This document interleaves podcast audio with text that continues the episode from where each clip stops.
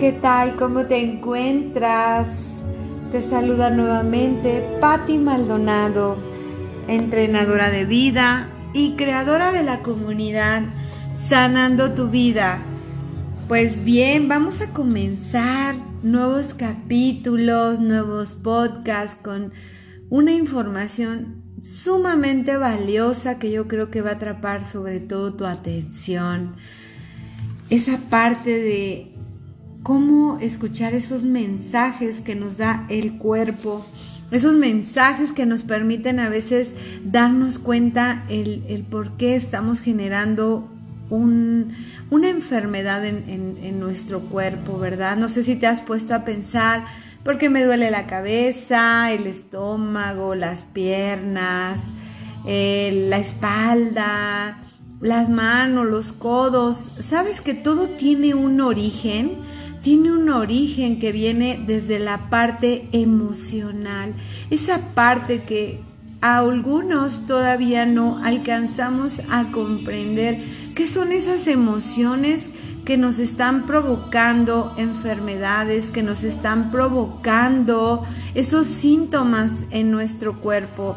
Y quiero que sepas que nuestro cuerpo siempre va a hablar, siempre va a hablar desde un síntoma.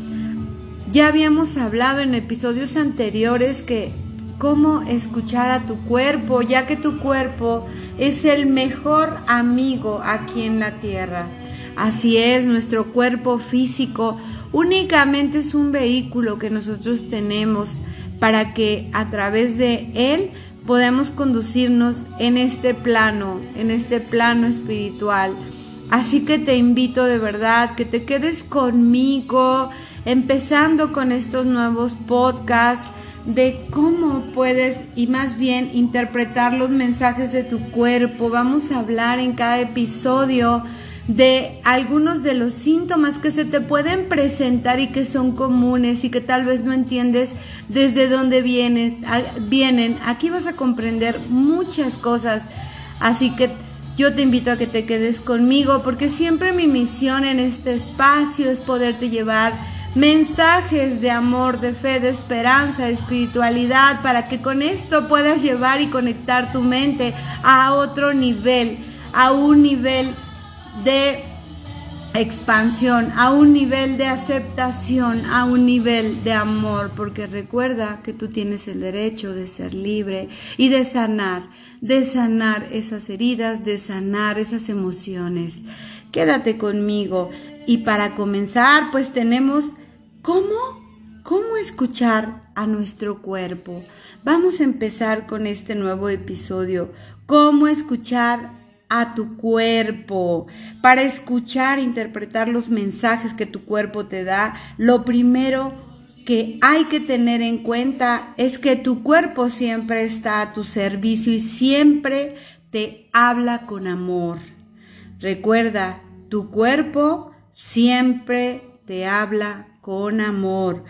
Cuando decidiste entrar en este cuerpo y vivir una vida humana tenías un plan, un propósito y ese propósito incluía expresar tu amor de la forma que considerabas más elevada antes de venir y para que pudieras venir un maravilloso vehículo animal, tu cuerpo aceptó servirte para que tu conciencia pudiera ver, oler, sentir y tocar todo aquello que tu ser decidiera de forma más o menos condicionada por el entorno para que crecieras en tu camino hacia el amor. Muchas personas creen que el cuerpo les dice lo que deben o no de hacer y según mi experiencia, el cuerpo no juzga lo que hace en ningún momento. Simplemente te recuerda con amor que los pensamientos que tienes en relación a ciertas áreas de tu vida no están alineados con tu verdadero ser. Por esto, puede que te ayude a saber que cuando te duele algo, o aparece un síntoma, se trata sencillamente de un mensaje de tu más fiel aliado para devolverte el camino más radiante y luminoso que puedes tú imaginar. Te voy a poner un ejemplo. Imagina que estás jugando con tus amigos a un juego con muchos movimientos y te lesionas la rodilla derecha. En ese momento descubres que no puedes andar bien y que debes guardar reposo. Podría parecer que eso es lo que tu cuerpo te pide, que descanses, ¿no? Bueno, pues en este caso la interpretación sería la contraria, pues normalmente aquello que un síntoma te impide hacer es lo que realmente deseas hacer. Eso significa que en realidad no deseas reposar ni descansar, sino deseas avanzar hacia el futuro profesional, económico, físico, por ser la rodilla derecha, de una forma más flexible, escuchando más los consejos de los demás o tal vez simplemente jugar a ese juego con una actitud diferente, menos seria y más alegre y flexible. Son muchas las ocasiones en las que un síntoma parece estar indicándote una cosa y la y es lo contrario. Y también hay ocasiones en las que creemos que el síntoma o enfermedad ha venido a nosotros por alguna razón o causa aparentando, aparentemente extrema, como un accidente o un virus. Y bueno, pues a continuación vamos a ver lo que es el lenguaje de tu cuerpo, esas metáforas que nos puede dar el cuerpo, ¿verdad? Nuestro cuerpo utiliza un lenguaje muy claro, pero sin palabras en el que se trata de mostrar en el proceso mental que estás viviendo de forma inconsciente para que lo hagas consciente. Esto lo hace a través del lenguaje de las metáforas, es decir, representando en el cuerpo aquello que está sucediendo en la mente en forma de un símbolo que puedas entender de forma intuitiva. Y si no has desarrollado alguna intuición necesaria para interpretarlo, puedes hacerlo a través de un sistema de interpretación. Hay muchos mensajes del cuerpo que son metáforas muy claras como por ejemplo, cuando te duele la parte alta de los hombros significa que estás echando encima una carga mayor de la que realmente sientes que te corresponde, como si llevaras un peso sobre tus hombros. Cuando pierdes la visión de lejos, es decir, tienes miopía, significa que no quieres ver algo que temes de tu futuro, algo que ves de lejos. Estás anticipando un suceso que crees que será negativo, pero haces como que no está y cierras los ojos a lo que está pasando sin afrontar el miedo que tienes.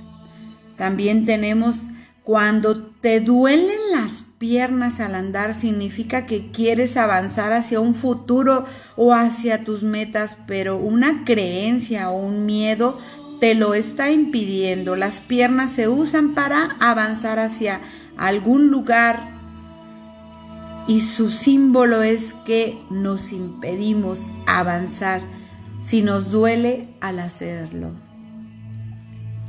Cuando te duele el estómago o tienes indigestión, significa que no estás digiriendo bien algún acontecimiento o una nueva persona de tu vida y te invita a ver esa situación con más amor y aceptación, evitando juzgar. El sistema digestivo simboliza la digestión de las ideas y de los procesos mentales.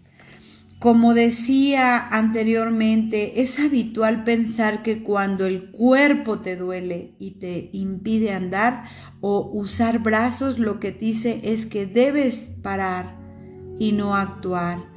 Pero no es así normalmente. Cuando tu cuerpo te duele al hacer algo, en realidad eso que no puedes hacer es lo que realmente deseas hacer pero con una actitud diferente.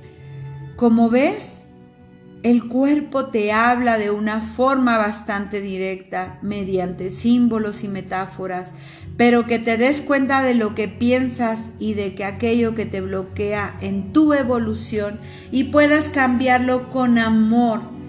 Tu cuerpo expresa los bloqueos de tu mente en forma de síntomas. Pon atención.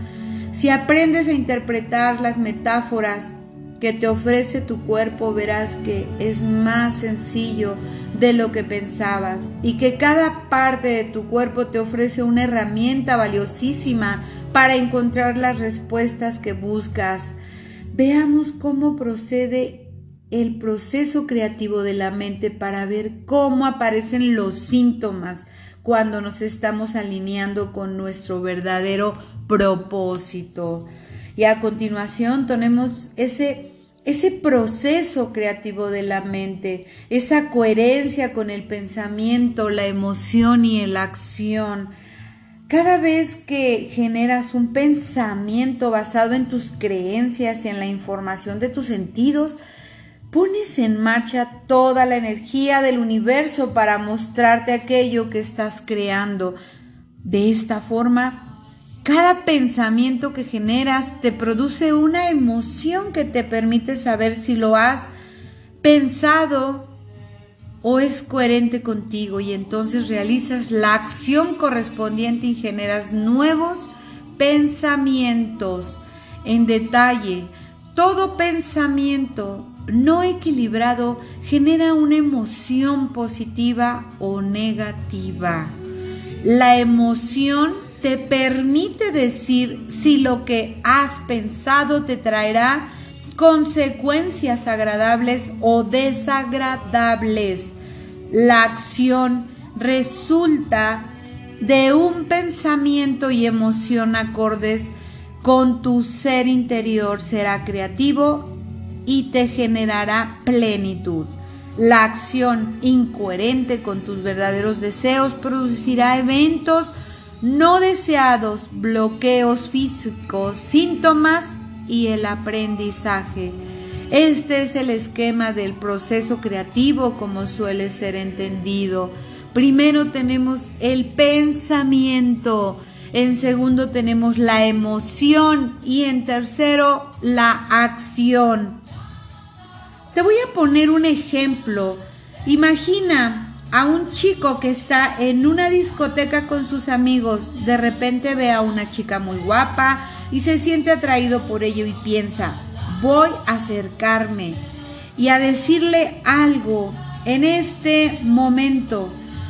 Siente como una emoción excitante, como una gran energía y e, está a punto de ponerse en marcha hacia ella cuando aparece un nuevo pensamiento. ¿Y si me rechaza? En el instante en el que piensa eso, la emoción se siente en su cuerpo, es un nudo en el estómago y empieza a sentir miedo. Y claro, en ese estado lo que le sale es no hacer nada. ¿Y qué sucede? Que su cuerpo responde a su no acción, contrario a lo que realmente deseaba, con un conocido síntoma, la diarrea, libremente y usando un término coloquial, se me ha cagado de miedo. y lo que le dice su cuerpo es que no quiere escuchar esa voz que le dice, que le puede rechazar, sino la primera, la que le dijo, ah, por, ve por ella, seguro que sale, sale contigo. Y eso es porque la diarrea nos indica que rechazamos de golpe una idea que nos puede llevar a algún sitio bueno para nosotros normalmente y debido al miedo que nos paraliza. Si consigues percibir cómo te sientes después de un pensamiento, podrás tomar decisiones acordes con el propósito de tu ser interior, escuchando tu intuición, pero a dónde vienen los pensamientos que causan la acción y porque hay unos pensamientos buenos y otros malos. que podría explicarse que esto fuera así. ¿Cómo es el origen de todo esto? ¿Qué es, qué es el espíritu? Dado que no existen ciertos pensamientos que podríamos denominar correctos o que conducen a la salud y bienestar y otros incorrectos y que nos llevan a lo que realmente quiere ser y hacer y cuyas consecuencias son desagradables, son esos síntomas, esas reacciones negativas y las crisis cabe formular la pregunta, ¿qué es lo que causa nuestros pensamientos, sean o no correctos? Lo primero es darse cuenta de que no existen pensamientos correctos ni incorrectos de forma absoluta, pues todo cambia y siempre influye la perspectiva del que lo observa. Como, es, como hemos visto, existen dos caminos válidos, de evolución y puedes escoger cualquiera de ellos o ninguno. Pero si nos fijamos atentamente en las señales que nos da la vida, veremos que hay una parte de nosotros que decide qué es lo que realmente deseamos experimentar y qué es lo que no. Esa parte es nuestro yo más elevado, nuestro espíritu, nuestro ser interior o el alma. Esa es la conclusión a la que llegué hace algunos años cuando descubrí que mi mente racional no podía encontrar respuestas suficientes ni pensaba en el universo. Era un lugar caótico y sin un sentido de propósito pues eso no explica por qué al cambiar mi forma de pensar, mis síntomas desaparecerían siempre sin excepción. Es curioso, pero para mí que exista el espíritu o el alma es casi la respuesta más lógica que he podido encontrar por paradójica que suene esta afirmación y la vida me demuestra esta visión una y otra vez cada día y con nuestra parte espiritual incluida el verdadero proceso creativo quedaría así. Primero que nada sería el espíritu. En segundo tenemos el pensamiento, tenemos la emoción y tenemos la acción. Cuando cada uno de nuestros pensamientos están verdaderamente alineados con nuestro espíritu, la consecuencia natural es un estado emocional sano y fluido, más una acción clara e inspirada a una salud física completa. Recuerda que la coherencia de nuestros pensamientos, emociones, acciones con nuestro espíritu es lo que restablece la salud. Y si entendemos que para conectar con nuestra parte espiritual debemos ser conscientes de nuestro proceso mental y buscar alinearlos lo más posible con nuestros verdaderos deseos, Solo necesitamos averiguar qué pensamientos están causando la desarmonía en nuestra vida. El espíritu es la parte de nuestra mente que está más allá del subconsciente, de la mente racial, de la mente planetaria y que aproxima más y más a la mente arquetípica, que es la que ha creado nuestro universo de experiencia. Al conectar con esa mente cuya vibración es la más cercana al gran pensamiento original que ha creado toda la existencia y que reserva la vibración del amor puro y sin distorsionar conseguimos atraer ese amor a nuestra vida cotidiana y llevarlo a un mundo de la manifestación. ¿Qué te parece este capítulo maravilloso? Te invito de verdad a que empieces a observar ¿Cuáles son esos pensamientos que traes a tu vida? ¿Cuáles son esos síntomas que se están empatando con esos pensamientos? Tú eres el sanador de tu cuerpo. Tú puedes sanar tu vida. Tú puedes escuchar a tu cuerpo. ¿Qué es lo que te dice? ¿Qué es lo que te habla? Tienes esa capacidad. Vuélvete tu propio observador de tus pensamientos. Empieza a cuidar qué es lo que piensas. Recuerda, ya lo decía Buda, ni tu peor enemigo te puede hacer tanto daño como tus pensamientos. Así es, chicos. Muchas gracias por quedarte conmigo en este nuevo episodio, en esta nueva sección que vamos a comenzar con esos mensajes que debes de escuchar de tu cuerpo.